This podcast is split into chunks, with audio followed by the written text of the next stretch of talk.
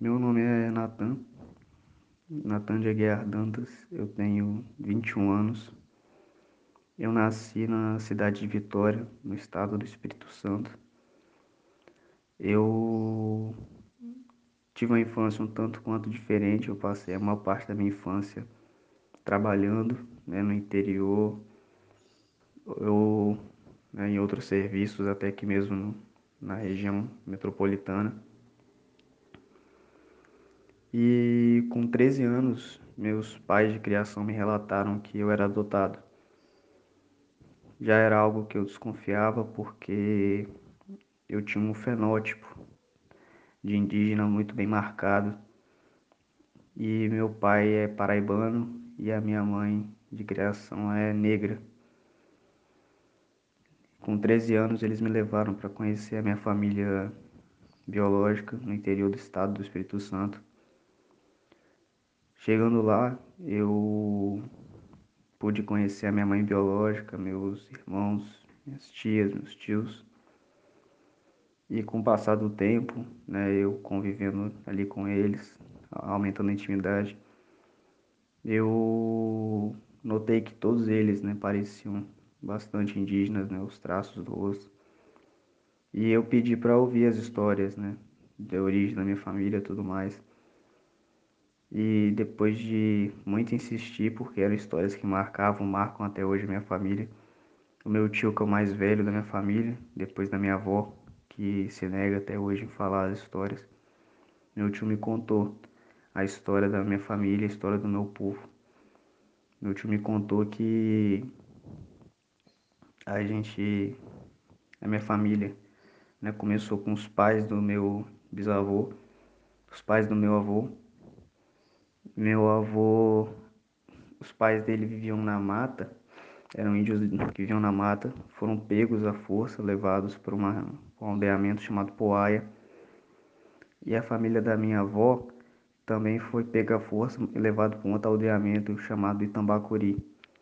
Depois de um certo tempo, a família do meu avô, junto com outros indígenas que estavam lá, foram levados também para esse outro aldeamento chamado Itambacuri. Meu avô ele não tinha certidão de nascimento, ele não tinha sobrenome, ele só tinha o primeiro nome, Celestino. Já a minha avó, ela tinha o sobrenome Pereira, que foi o sobrenome que os, os padres deram para os pais dela, né? E sucedeu a ela. Meu tio me contou que quando ele nasceu, já não havia mais a a questão do, do aldeamento, né? os padres já haviam ido embora e a identidade indígena já tinha sido quase perdida, só os bem mais velhos sabiam que as pessoas lá eram indígenas. E como havia um preconceito muito grande no local, o meu avô ele raspava a cabeça de todos os meninos que tinha na casa, para que as pessoas não pudessem ver o cabelo liso de matarem eles. E meu, meu tio cresceu ouvindo do meu avô que ele nunca poderia falar para alguém que ele era indígena, que ele tinha que falar que ele era bugre, senão as pessoas iriam matar ele. Ele me contou essas histórias chorando.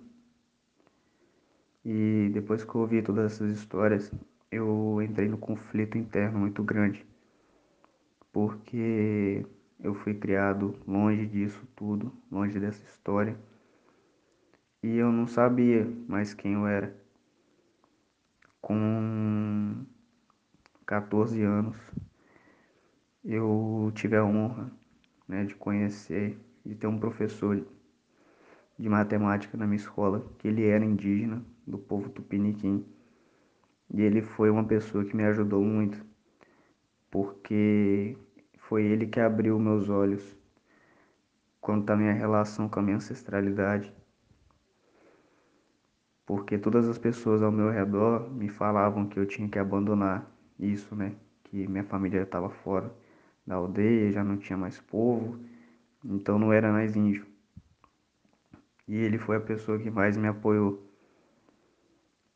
E aí, desde então, com as palavras de fortalecimento dele, com o reconhecimento de outros indígenas do povo tupiniquim, né, que era o povo desse meu professor, que me apoiaram, eu comecei a ir atrás da minha ancestralidade.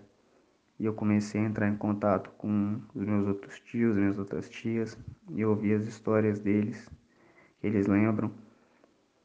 Só que não havia muita informação. Alguns dois anos depois eu tive a honra e o prazer de poder estar indo à aldeia dos Krenak. E eu pude conhecer o cacique Aminoari. E eu contei um pouco da minha história para ele. E ele, com palavras muito sábias, me disse que a gente não vira índio, a gente nasce.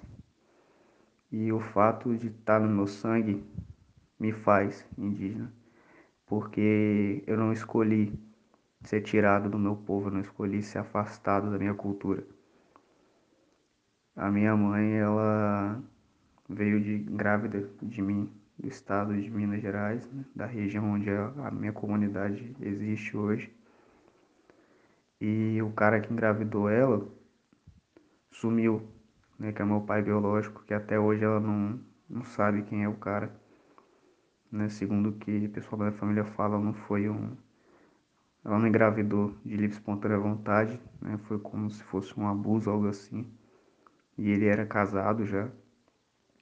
E ela me deu para adoção porque ela não tinha condição de me criar. Ela veio aqui para o estado, passando fome, junto com a minha família. E meu tio era o mais velho que sustentava a casa toda. Então ela me deu para adoção como única opção para mim sobreviver. E depois que eu tomei ciência disso tudo, eu entendi que eu deveria me aproximar mais deles, porque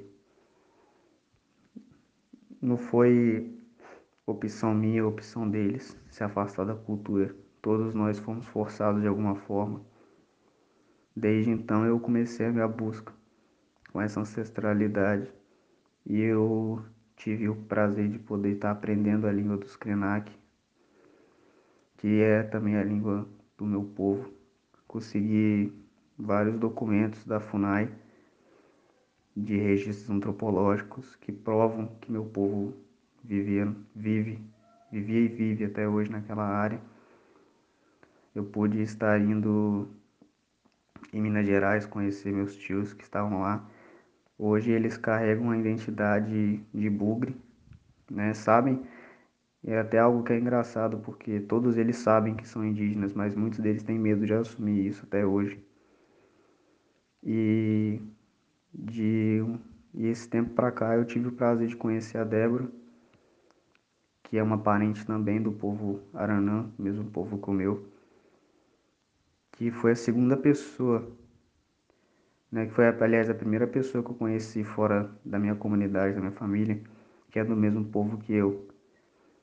E isso me acendeu mais ainda a luz, né, dessa questão da autoidentidade. Porque de todos da minha família, né, só eu e uma tia minha que assumem a identidade de indígena, né, de indígena aranã, pela história do meu avô, pela história da minha avó. Todo o resto da minha família tem medo e até hoje eles se autodeclaram bugres, né? Ou caboclos. E mesmo não ando, mesmo não havendo é uma mestiçagem na minha família, né? Meu avô e minha avó são índios os dois. Então, essa é a minha história.